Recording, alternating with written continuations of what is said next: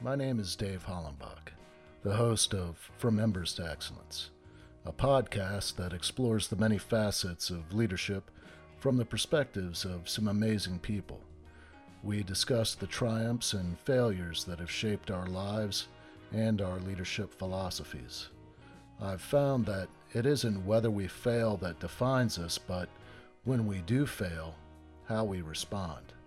Leaders dust off the ashes and use their failures as fuel to work harder and as lessons to come back wiser and stronger, more resilient, more determined, and more committed to excellence. Today I'm speaking with Trina Martin. She is a technologist, author, speaker, leadership coach, and podcaster.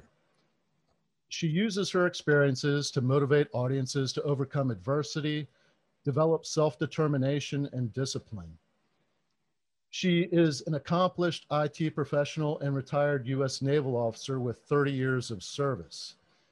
She's a native of Chicago, Illinois, the youngest of four children, the first in her family to attend college. And um, let's see, you went uh, while you were in the Army Reserves. So you started off in the Army Reserves and put yourself through school at Alabama A&M University. Um, and these choices of Army Reserves and, and university fueled your desire to succeed and revealed the depths of your resiliency. And we're going to get into that. Um, you know, I, I'm certain that you have some incredible advice for women that uh, are serving in male dominated occupations. Um, I, um, I, I want to start off with your background in, in Chicago, your family life, that sort of thing. But um, before we get into that, and we're going to hit on this later on, and at the end of the episode, I'll reinforce this, but uh, your your book from a mess to amazing: seven steps to create the life you deserve. She was a contributing writer for Thrive Global and a co-author of the anthology Make It Happen. If you're looking to uh, connect with Trina or purchase her book or download the complimentary companion workbook, you can go to her website at trinalmartin.com. I'll have the link in the show notes. Um, and also, you can go to your website. Uh, what is the name of your podcast, Trina? My podcast is called Trina Talk, and there I speak with people around the world about their successes and their failures, their journey through life that has made them who they are and how they want to show up and impact other people. And I've I've been around the globe as far as speaking to people and, and people sharing their stories, whether they're business owners, entrepreneurs, leaders in the space they're in, or whether they're just everyday people who are doing some amazing things with their life that they want to share and what they have learned from their journey. So it's a um, it's an amazing platform and i'm glad that i have started it because i've been able to meet and talk with some amazing people. I can echo that. Uh, this podcast has been huge for me just uh, an incredible learning experience and really um, has broadened my horizons but uh, you can listen to your podcast um, if the listeners want to check you out, just go to your website and you have links to your podcast there. Yes. Um, and uh, also for technology consulting services, um, you provide training in person or virtual. So all this, we can uh, check you out on your website, right? That's correct. All right. Well, um, again, let's uh, I'm really curious. I, you know, I told you earlier that uh, I served in the Navy. I went to boot camp in Great Lakes, uh, just northwest of Chicago, and uh, what an awesome city. Um, you know, I don't know what it would be like to grow up there, because it's a huge city. Um, but I'd love to hear about your experience growing up there and um, maybe what your influences were, or you know, maybe some of your experiences that uh, really led to this no quit attitude, this resilience that you have. Yeah, you know, I have an interesting background. Uh, first of all, thank you, David, for having me on your show. I really appreciate it.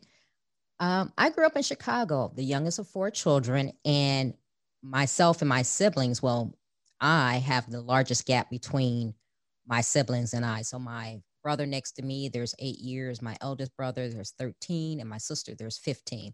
So I was the one who came far long after everyone else. Um, but I grew up in a household with a single mother and a mother who was very verbally abusive to me. Um, I was told I was ugly, I was lazy, didn't get any support as far as um, encouragement and emotional support and love as far as going forward, going to school, just those things that you would think looking at me today, you would think, oh, I must have had such a solid foundation behind me. And that was not the case. But as a result of having that traumatic childhood with a mother who was verbally abusive, I ended up doing things that I didn't have modeled for me, which have led me to where I am today. First, being of going to college. Um, I was the first person in my family to go to college. And since then, I have been the pioneer or the trailblazer where I've had nieces to actually go and complete the university as well. But growing up, I always had this, I was driven to succeed. And because of my mother, it made me driven to succeed and work hard to get away from her. So that mentality and that mindset that I had basically drives me today. is you know, succeed, you know, there's no no failure. Failure is not an option. I have to keep going. I have to succeed. Go, go, go. And that's kind of how I live my life today, but I end up going to college, financing my own education, which I did a year of college. After my first year, I realized, okay, if I'm going to go through and complete this, I need some help, which is why I enlisted in the Army Reserves. And this was back in 1990. So we know that was during the Desert Storm era, uh, Saddam Hussein when he was at his reign. And it's funny because I went in, and of course, I was a poor college student. The recruiter was like, Oh, here's this occupation that you can go to, and it's got a $20,000 bonus. I was like, Yes, that's that's exactly what I need. It was ended, I ended up being a uh, NBC specialist, nuclear biological chemical. So great for the time, right? 1990 and uh, the Gulf War, uh, Desert Storm. But I ended up doing that got called to go at the very last minute. I didn't have to go, so thank God for that. But I ended up transferring to the Navy, being enlisted there, and being um, I started out as what they called a oh my God, it just slipped my mind, but it ended up a radio man. I was a radio man. Then I turned to IT, and then I went into intelligence. Is and that's where I ended up getting my commission as an intelligence officer. But throughout my life, there has been bumps and just the hard way to go. But I, I kept going. And that was one of the reasons why I wrote my book, From a Mess to Amazing Seven Steps to Create the Life You Deserve, because I found that even though I was this driven type A person, that my childhood ended up stemming and forming a lot of poor choices and bad decisions in my life, which showed up prevalently in my relationships with um, men. So I was choosing the wrong men. I was selling in relationships, ended up in, you know, a very abusive relationships because I was just looking for someone to love me, to validate me, because I didn't get that at home because my self worth and my self esteem had been broken. My mother had totally, totally destroyed that. And I know some people listening are going, Really? You grew up like that, but yet you do all, you know, you've done all of these amazing things in your life professionally. And I wrote the book because it got to a point where I ended up hitting a very dark period in my life. And I started just being miserable, and things seemed like I would get up, I get knocked down again. I'll get up, I get knocked down again. And then I started to realize that I was this great person on the outside. I was type A, highly driven, very successful, career wise, military wise. But personally, I was a mess. I was just torn up. I didn't know my worth. I didn't, you know, have self esteem. I was dealing with my mother issues from childhood. And it just, it came to a place where I basically imploded.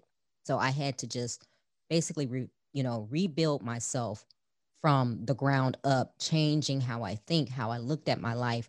And I was really feeling helpless and hopeless.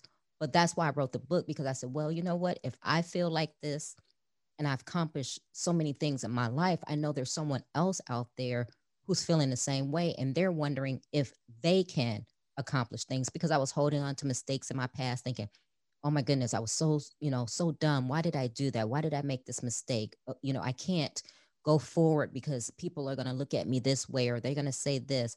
And I really wanted people to know that regardless of what mistakes you made, what your past may have been, you are able to overcome. You know, your past may have been a mess, but you can turn it around and you can have an amazing future. I would bet a whole lot of money that you and I have a lot of similar experiences. Um, know, so this podcast titled From Embers to Excellence is about what you just said. You know, um, I've got a lot of those same issues, you know, bad memories, shame, stuff like that. You know, just um, our our childhoods were probably similar. You know, um, with you know the contrast that I'm a white man and you're an African American woman. Um, I can't pretend to know everything that you've gone through, but um, the issues of self worth and making poor decisions, seeking that love and affection that you didn't receive, and, and finding it in all the wrong places. And yeah, I, uh, I, I, I feel you. Um, so one thing that I talk a lot about in this podcast is leadership and particularly self leadership, especially when, like in my experience, because, um, and this is, you know, I'm in the final stages of, of my book. Um, one of the things that I discovered was that a lot of my poor decisions stemmed from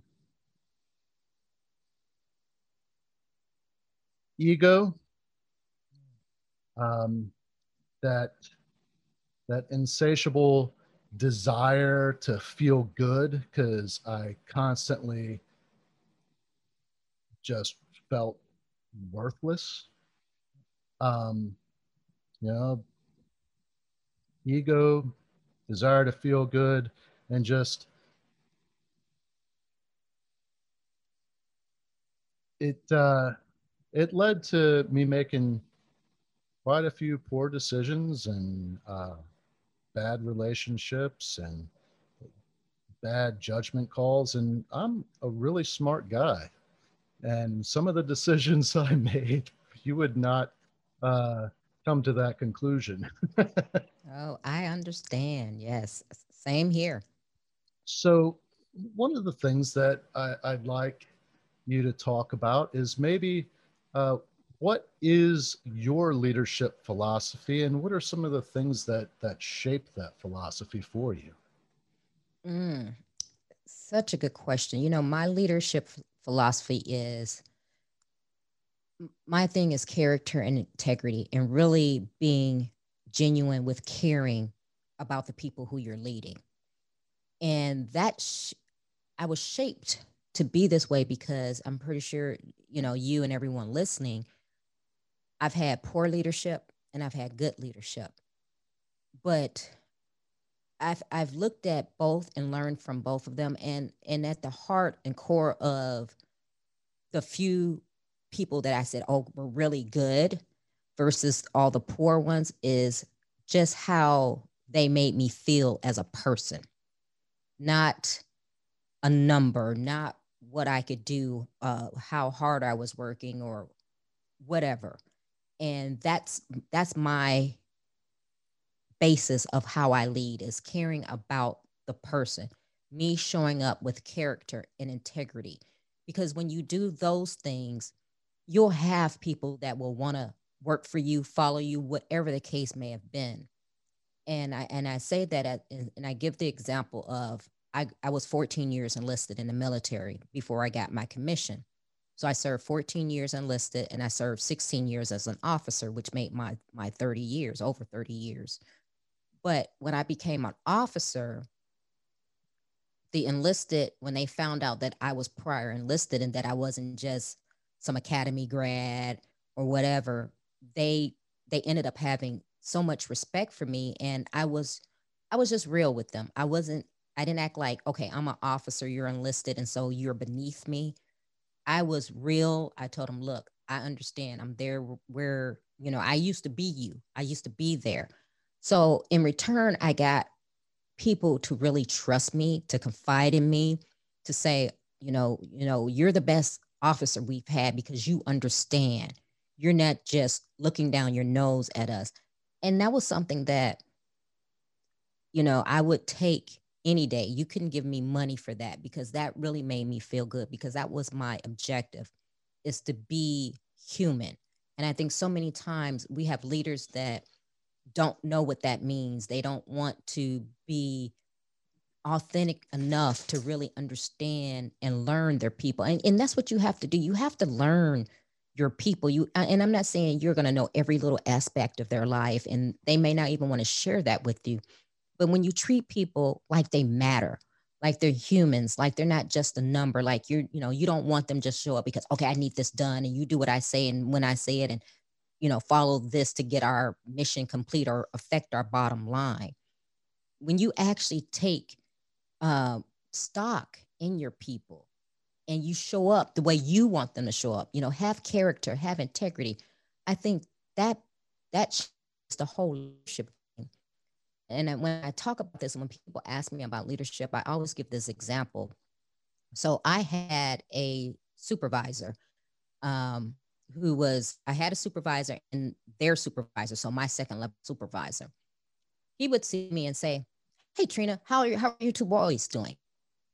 And I would say, I don't have two boys because I don't. I have a girl and a boy. Pictures on my desk show girl and boy. But yet every time he saw me, he would ask, How are my two boys? And it really started to bother me, really showed me type of person he was because I corrected him the first couple of times. And then the next time something told me, Don't even bother because you're not important to him. He doesn't care because you have said this time and time again, and he chose to dismiss it. So that really told me a lot about this person. And, and as time went on, he really began to show what type of person he was, which I had some major is- issues with this this person. Um, but that says a lot when just something minor like that, and I expect him to know my children's name, but I would have preferred him to just say, "How are your kids doing? How are your children doing?" But the fact that he said, "How are your two boys doing?" when I repeatedly told him I don't have two boys, that really let me know that he really didn't care about me. He was just whatever. He was trying to do the check in the box to make it seem like he was such a great leader when he wasn't. And it, it did prove to be that that was the case, that he he was not a, good leader. He was not trustworthy, his character, and just things that I looked at and I was like, no, just not the person that I wanted to show up my best self for because that's what he gave me. I think everybody's known poor leadership like that. One of the things that uh, that prior to beginning this interview, we, we talked about is, you know, your your experiences, maybe some of um, the adversity you experienced in, in serving in a male dominated occupation. Um, you know, where I I know that women aren't valued the same as their male counterparts and a lot of times are excluded or treated less than. And i i just i i want to touch on a couple of things regarding this.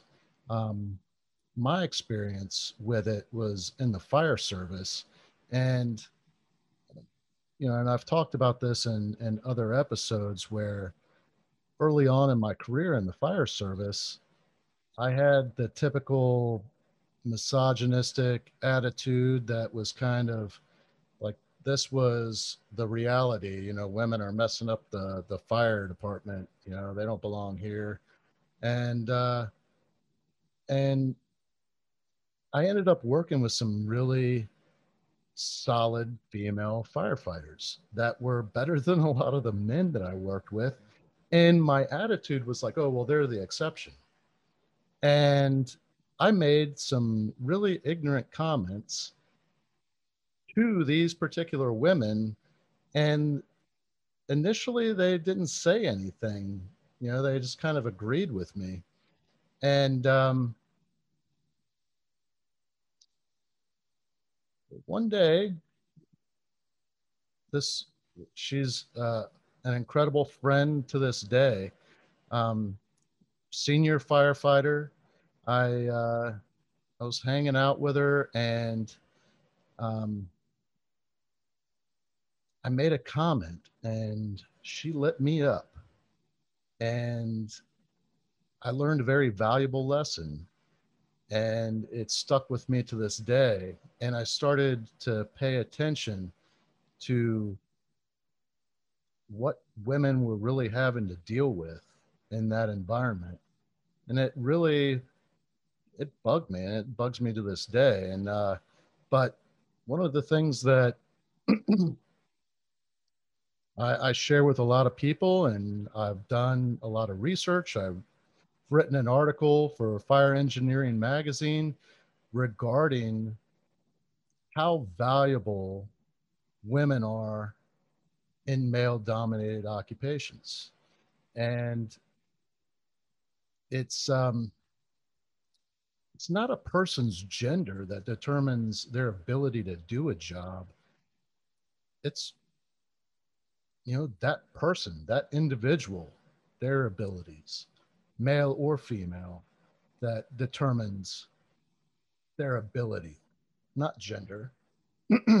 and when it comes to leadership, and I'm sure you're well aware of this, but um, one of the things that uh, I highlighted in the one article that I wrote was um, that when you look at emotional intelligence, and a lot of the research in leadership talks about that key component, a person's emotional intelligence is directly related to how they're viewed as a leader, how successful they are as a leader. And there are areas that, you know, it's not across the board 100%, but by and large, you know, a woman's experience growing up gives them a different perspective than what men have and their ability to interact with with the people that they're leading. You know typically women are better communicators more empathetic better at creating and maintaining good relationships. And in male dominated occupations when you are lacking that influence there is without a doubt a, lack of good, solid leadership. And if, and I'm speaking about the fire service right now, if the fire service would embrace um, that that type of leadership from women and just really embrace a more inclusive culture, I believe that uh, the leadership in the fire service would grow exponentially and improve exponentially. And so that leads me into maybe you could talk about some of your experiences, some of the adversity you faced, and and how you overcame that, or maybe some lessons that you learned. Maybe you weren't um, the best at handling that adversity at first, but you learned some lessons that maybe you could pass on to some of the the listeners. Mm. Wow. I, I love that. And I love what you, you said as far as you learning from what your female coworker um, corrected you on. Um, I've had a lot of adversity, and you're talking about being a black female, one the tech industry, and that's where my passion is right now. And that's what I work on in my business is going out speaking to these corporations when they were talking about diversity and inclusion and it just amazes me how they say they can't find any qualified, you know, black people or black women or women of color to get these tech positions. And I'm thinking, what? I'm I'm one of them. How how can you not see? Um, so that is um, something that I hold near and dear to my heart, especially what I like to speak on. But during my career, I've I've had it in the military, I've had it in private sector where women are just not valued. And like you said, women, what most people don't realize is women do bring another perspective to the position, they are by nature, we are, I think, more open to understanding and listening and just following our intuition by listening and really observing. So I think that's one of the things that women have because naturally we're the caregivers we're you know we're mothers and we have to really understand our children like i said i have two children and i know i mother them different even they're both my children they're both in the same home i know what works for one will not work for the other and i think that's a an asset that a lot of women have and i'm not saying every woman but i think that's one that a lot of women have and a lot of women have tapped to but in my career, I have, you know, especially in tech. So tech is male dominated, as we know. And I started my tech career in the 90s. And still today, we're still talking about being underrepresented, underpaid, women of color. And I say not Black women, Latino women, Black women, Indigenous women, women of color in general. And that was a big fight for me because I went through the rank of programming I was a computer programmer. I got into digital forensics later on. That was something that was a passion of mine, and I paid for certifications and training. But I was a programmer for some big major corporations that if I named now, you would be like, whoa. And I programmed the multi-million dollar systems. But then now I look back, and it's funny because I look back at this time and I was the only programmer that they had on these systems but yet I was underpaid. Every time I go to my supervisor say, hey, I need a raise because I'm doing X, Y, Z, I always got, well, no, you have to do better at this. You have to do better at that. Oh, well, maybe next time. And I'm thinking, well, if I were lacking in such a way, why am I the only person maintaining a multi-million dollar system that this company runs? My, you know, my last my last corporate job before leaving corporate in tech was I worked for a power company. We did power and water, and I was the programmer for their what they call the material system. So I mean, I was in charge of the system that maintained from a nut and bolt to transformers, things like that. And that was all me programming and maintaining the system. And several times I said, what is a big lift? Can I get some help? No, they could never get any help. There was never anyone around. And I couldn't get a raise. And I went to HR and HR was like, yeah, for you and the time you've been here, yes, you are underpaid. You should be paid more. But then the was, oh, you have to work on this. You have to work on that. So there was always some excuse. And it was funny because when I left, I had a coworker who was a white male who ended up telling me that in a the person who they had replaced me, which was a white male, when they met, he was saying, Hey, you know what, this is a heavy lift. I need some help. Same thing I said. And my friend said, Yeah, Trina has been saying that for years, but you guys didn't want to help her. Now you have a new person in place, and he's saying the same thing. So obviously, I wasn't just making this up. So it was it's always been that kind of thing. In the military, of course, you get I was a senior officer when I retired, I was a lieutenant commander. Um, you get walking in rooms where people kind of dismiss you. And so many times I looked around, and not only was I the only woman in the room, I was the only woman of color, and I was the highest ranking woman.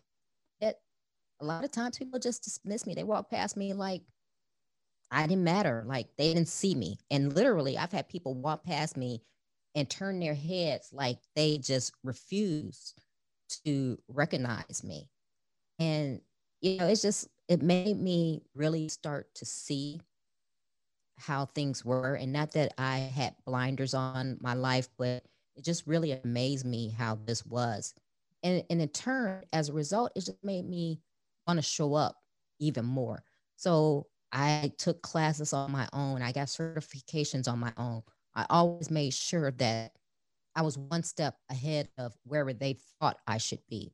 So when I was programming, if they came to me and they said, Oh, we want this, this done, you know, something that I knew that they didn't have training for, they had no concept. Like the last thing was they wanted to implement a barcode system. So they wanted to have a system like Walmart. When things run low, they wanted to know that they could automatically, you know, replenish. They didn't have any concept of this in mind, anything, but I went and I did all the research and I came back and said, okay, here, this is how Walmart does it. This is how we can do it. They just this was just their dream. And it came to me, okay, this is what we want to do. But they had no idea to do it. So it took me doing all this research and implementing and and looking at different companies and applications and things like that. All that I did. Nobody helped me with that. So I've always found myself having to be 10 steps ahead, always having to know that I have to be better and I have to, and I hate to say this, but I have to almost prove that I'm worthy, that I deserve to be here, deserve to be in this room. And one of people who inspired me growing up was Shirley Chisholm. And she was the first Black woman in Congress. And uh, essentially, after that, she was the first Black woman to run for presidency. She didn't win, but she had a saying that was if they don't have a seat for you at the table, bring a folding chair. And that's always been my mentality is I work hard. No one gave me anything. I don't care what you want to say. I work. I deserve to be in this room. I deserve whatever. So I'm going to show you that. And, you know, it's really hard when you have to think about that's how you have to approach your life on a daily basis. And being a woman, you have to do that. But then being a woman of color on top of that, it is triple that time. And and that's how I have to live my life is knowing that okay, I have I belong in this room. I've show I have to show up. I've had people, I've had service people come to my home and they'll look at my house and go, "Oh, oh, where's your husband?" Like what? So you just assume that I'm married? Um, I've called, you know, the bank, which you know I'm not gonna I'm gonna say, you know, I bank with USAA. They are supposed to be military friendly. I've called and talked to somebody and they were like, oh, well, um, your husband, blah, blah, blah. And I was like, no, you need to look at the account again. I am lieutenant commander. And they're like, oh, oh. So those are the things you you go through. And my advice would be just continue to show up. Continue to know that you belong. You deserve to be there. I don't care whether it's the military, whether it's you're a woman in tech, whether you're a woman firefighter. I don't care. You did what you had to do to get there so you belong keep showing up keep improving don't don't give them to upper hand don't give them the reason to say well see that's why we don't have women here or or they can't do this job or they're not strong enough or they're not smart enough because we are and we're very resilient in in my career i i worked my way up um, eventually retiring as a battalion chief i was in charge of six fire stations. I had served three years as the battalion chief in charge of special operations for the fourth largest fire department in the state of Florida and managed millions of dollars in grant funding, training for all of the special operations personnel in the department. And women were very underrepresented in special operations. Um, you know, it's, and I, I know it's the same in the military. It's, uh, you know, very machismo, like type A personality, setting the bar high. You have to have the bar set high in special operations, but a lot of um, just treatment that you know is intended to to make the younger um, less experienced personnel um, more motivated or to strive harder or whatever you know but it's treatment that is like you know not typically uh, considered positive reinforcement, put it that way. One of the things that uh, I did as a fire officer, as a lieutenant, was I worked really hard at developing a leadership program. Um, started off just for the guys at my station, and I say guys because it was an all male crew, um, but ended up being able to implement it for the entire department. And it was in my research on you know leadership that I came across um, the emotional intelligence component. It really led me to think about the the value that women bring to to leadership and just that different perspective and how I needed to be able to you know develop those skills those communication skills empathy all, all of that. And um, really it was mostly listening. I really wanted to uh, create a program that focused on developing strong female leadership in the personnel in the department. And um, you know started a program that uh, you know the the group that i had put together it was all very well respected um, high achieving women that all had their own experiences their own adversity that they had faced as they moved up in the department. And the idea was that they would serve as mentors for women just entering the department and serve as a conduit that if these younger women were struggling in some aspect of the job the their mentor if they couldn't um, work with them they could get them a person that uh, could help them develop those skills. And really also help them um, make better decisions on how to deal with uh, any negative treatment or um, just that you know keeping keeping the women at arm's length. And uh, a lot of men and i was guilty of it would not invest a whole lot of time in mentoring women because of the the optics. You know you'd always get the the comments like oh know why you're hanging out with her you know and and so that led to you know that that hesitancy to to really mentor women um, because of being accused of something you know uh, other than what it was. And then i decide, well all of that be damned. You know i i need to to do this. And i started you know mentoring well young firefighters men and women. But um towards the end of my career i was mentoring a young woman. And uh because i was not experienced at being a mentor for women, I exposed myself to um, really, we became romantically involved, which really messed things up. Um, and it derailed my efforts and really made me look way different than I wanted to look.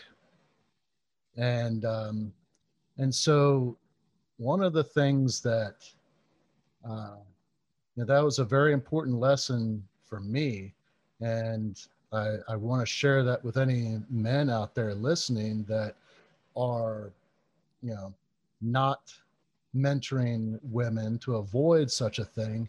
It doesn't have to be that way in male dominated occupations, it is so important for men to be men, to, to, you know, be good, solid leaders and just be respectful and, and really identify if you are a mentor to a woman, you got to keep it professional and keep it um, in that arena, mentorship, um, and and make sure that you set those boundaries ahead of time because if you don't, you know, I'm a perfect example of uh, how you can kind of derail what start started off as uh, the best of intentions. So, and then not only that, you know, young firefighter, um, you know, our relationship was made out to be, you know, like scandalous. And it really wasn't. We legitimately cared for each other, um, but still had those optics. And she then had to deal with those repercussions that she did not deserve to, to have to deal with.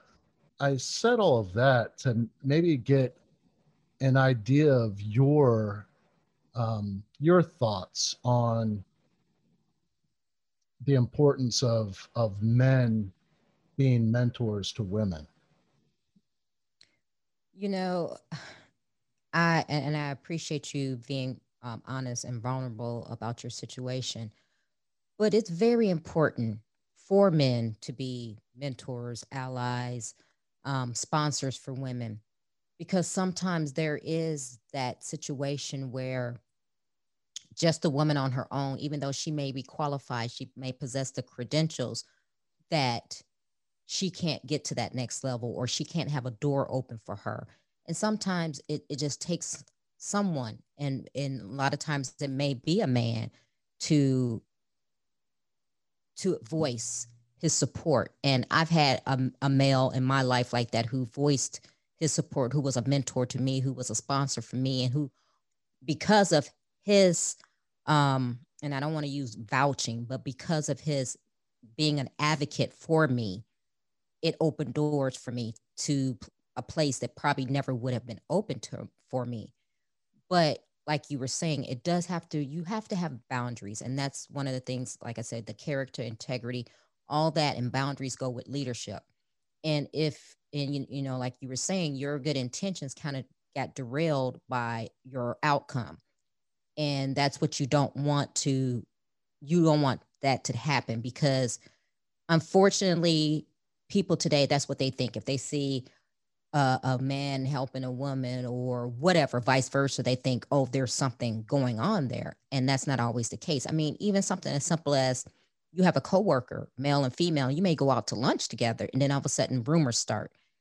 You know, and and it's so sad that we as humans have to think like that.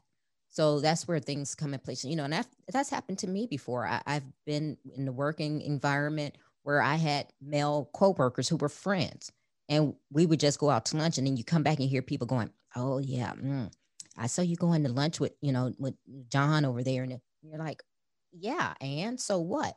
Because that's how little people are. That's how so their mind works.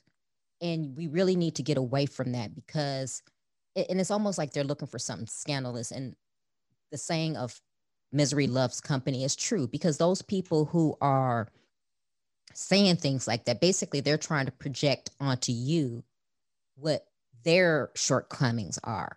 So we have to move past that. But again men i don't want men because of that to feel skeptical or to pull away from being mentors for women because it, it is needed because like i said regardless there are a lot of qualified women and in my case i knew i was qualified. I knew i possessed the the qualities the credentials the experience and everything for this position but my mentor because he had the connects and he knew people that i didn't know in places that i could never reach he was able to say hey this is a solid person. And that's what you need to do to help, especially when you know that there's someone qualified. So please don't feel afraid, don't feel threatened, don't feel that someone is going to take your good action and turn it around because as long as you're staying true to who you are and what your mission is, which is to help this person, to mentor them, to guide them, to give them wisdom. As long as you do that, it it'll all come out in the wash. Don't worry about what people saying because regardless, people are going to speak anyway. But I really hate when men don't want to do it because they feel how they're going to be perceived. They, they're they're fearing the optics of it, and the just the truth of the matter is, you're always going to have somebody who wants to spin the optics the way they want to because they want to project, like I said, their shortcomings onto you. They want to, you know, whatever their issue is or whatever they may be doing or have a problem with in their life, they want to project it onto you. So they, you know, of course, they want to sp- spread the rumor of, oh, okay, well, there must be something going on with them because this. And that's not the case. And you're always going to find somebody who will listen to that.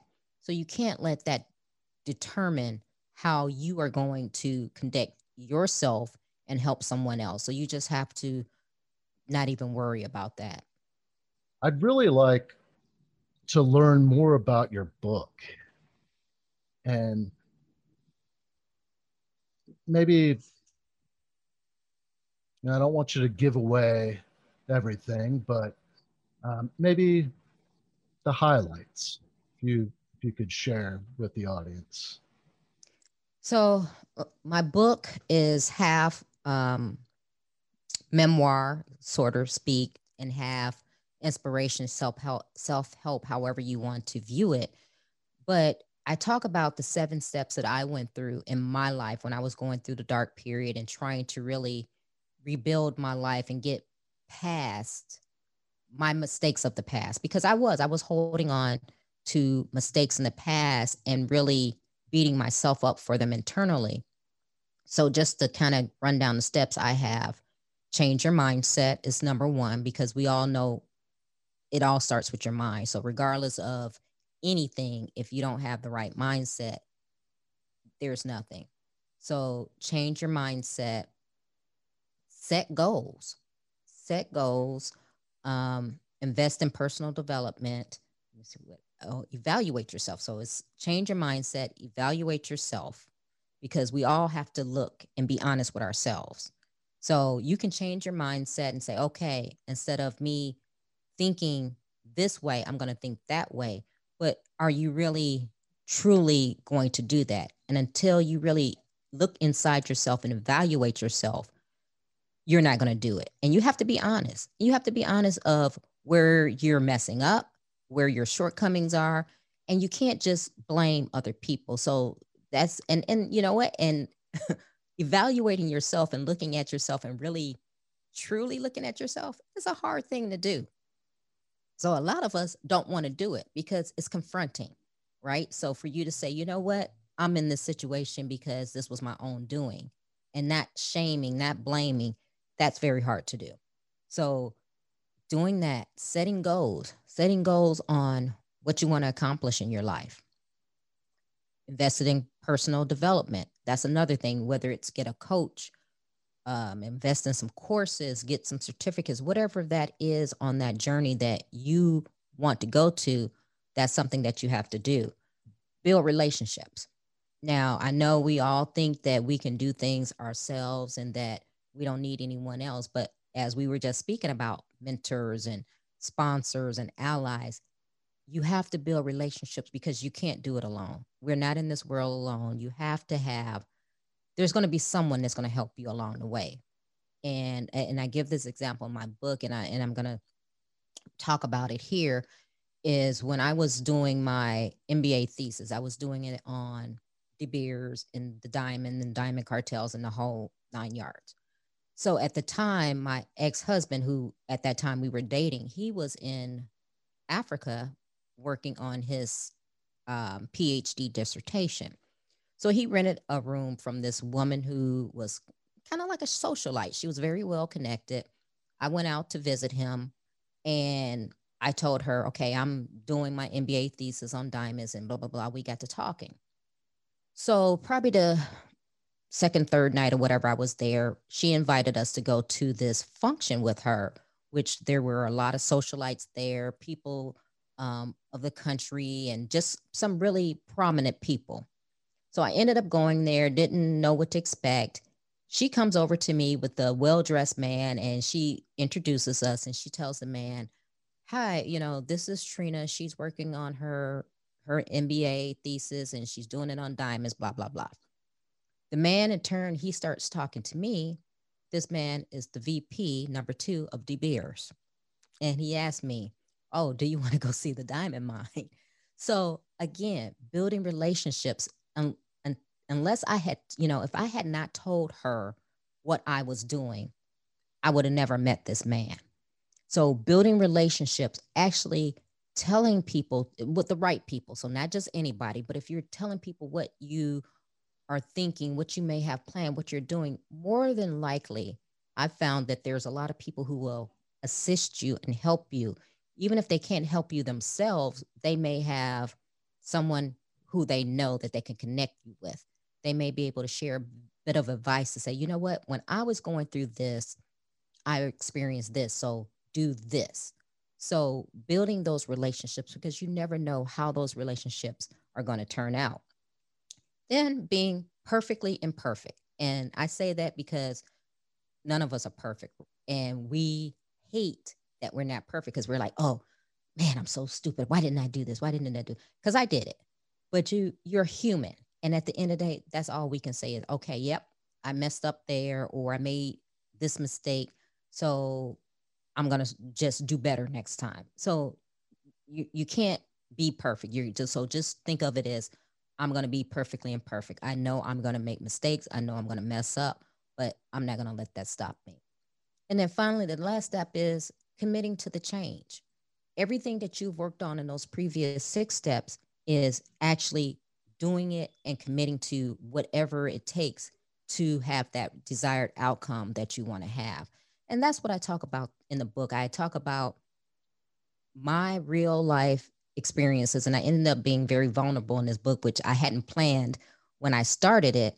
but I talk about some of the things that I went through and how I used each one of those steps to kind of rebuild myself and get out of that. And hopefully, the, to the readers, that will be something that will assist them and help them. And you can go to my website. I have a free workbook that you can download to help you with the exercises that I talk about in the book, or you can actually write and you can journal so you can get that. But that's my book. And it, it really was something that was a labor of love to me that really I had to sit down and be honest with myself and talk about and share. And like I said, I ended up being vulnerable, um, sharing things that I didn't expect to share, but I knew that it would touch someone and help someone along the way with what they needed to overcome. Thank you so much for for spending this time with me, Trina. Um, I, I was wondering, is there anything that we didn't touch on that you feel is important uh, to talk about um, before we go? You know, I just want to just tell everyone out there, especially the women, regardless of what industry you're in, like I said, just show up. Show up. Do do what you know you're capable of doing. Be who you are. Don't try to change for anyone else. Don't let anyone degrade you because a lot of times we let people dim our light and don't dim your light for anyone. Shine brightly. Don't degrade yourself. Don't compromise yourself. Whatever it is that you stand for, stand flat footed and be firm and know that that's who you are and you deserve to be where you are. On that note, I want to want to share something. Sometimes when we and and we talked about this earlier you know we make mistakes and then we we carry that that shame with us and allow it to affect our approach moving into the future. One of the things that i've talked about and i and i try and impart on some of my clients is that you know when we make a decision or we're we're uh, trying to achieve some goal or you know it may be a situation that we're in and there's you can decide to do this or you can decide to do that. Your goal is to do the right thing. And it's almost like you know aiming a bow and arrow and your your intention is to hit the bullseye and when you let that arrow fly, you know, there's all these different things that you have to take into account. You know, the the wind, the weight of the arrow, the the poundage of the draw and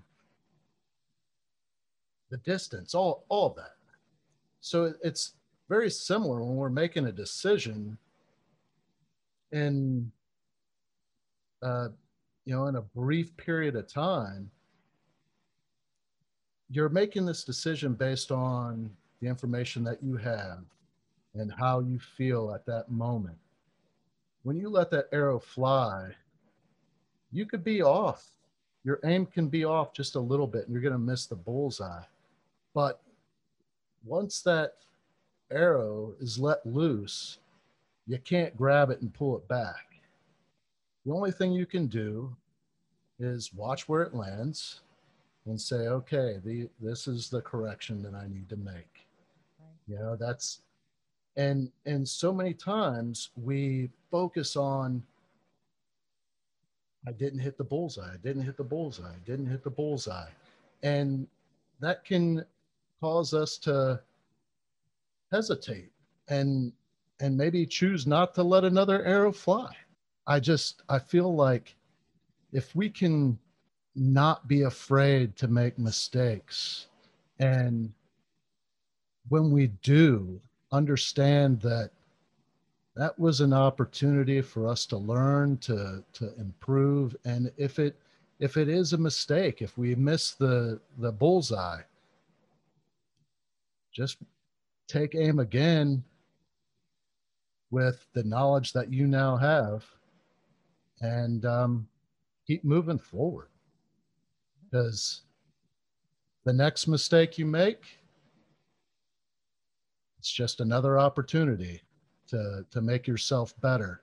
And don't carry it around like a failure, something to be ashamed of. Because we're all human. And that that goes to my chapter, Perfectly Imperfect. You know, we all have good intentions. I, I just fail to believe that people wake up saying, you know what, I want to screw up my life or I want to make the biggest mistakes. So we're human. You're you have good intentions. You set out to do things. They don't happen the way that we hope that they happen. And what I've learned in my life is because I was that person. I was so I was ashamed of myself because I made this like, oh, how stupid am I? You know, you're smart, but you just did something that was very stupid. I was shamed and just thinking, how would people view me? One, don't worry about how people think. Two, you're human. But then what I've actually learned in my life is a lot of times I had the perfect plan of how this was supposed to go. But then I learned that God had another plan. So my plan that was supposed to go this way may not have worked the way I hoped it had.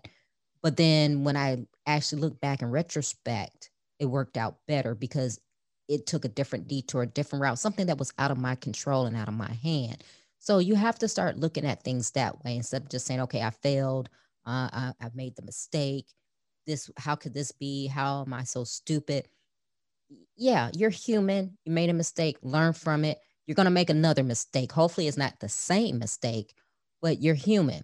But then a lot of times, that mistake that you think was a mistake was actually something that was redirecting you to a way that you were supposed to be so it just is all depends on how you look at it but don't don't think that you're a failure. Don't think that your mistakes have defined who you are and where you're going because they don't. Again thank you so much trina for for taking this time to to talk with me.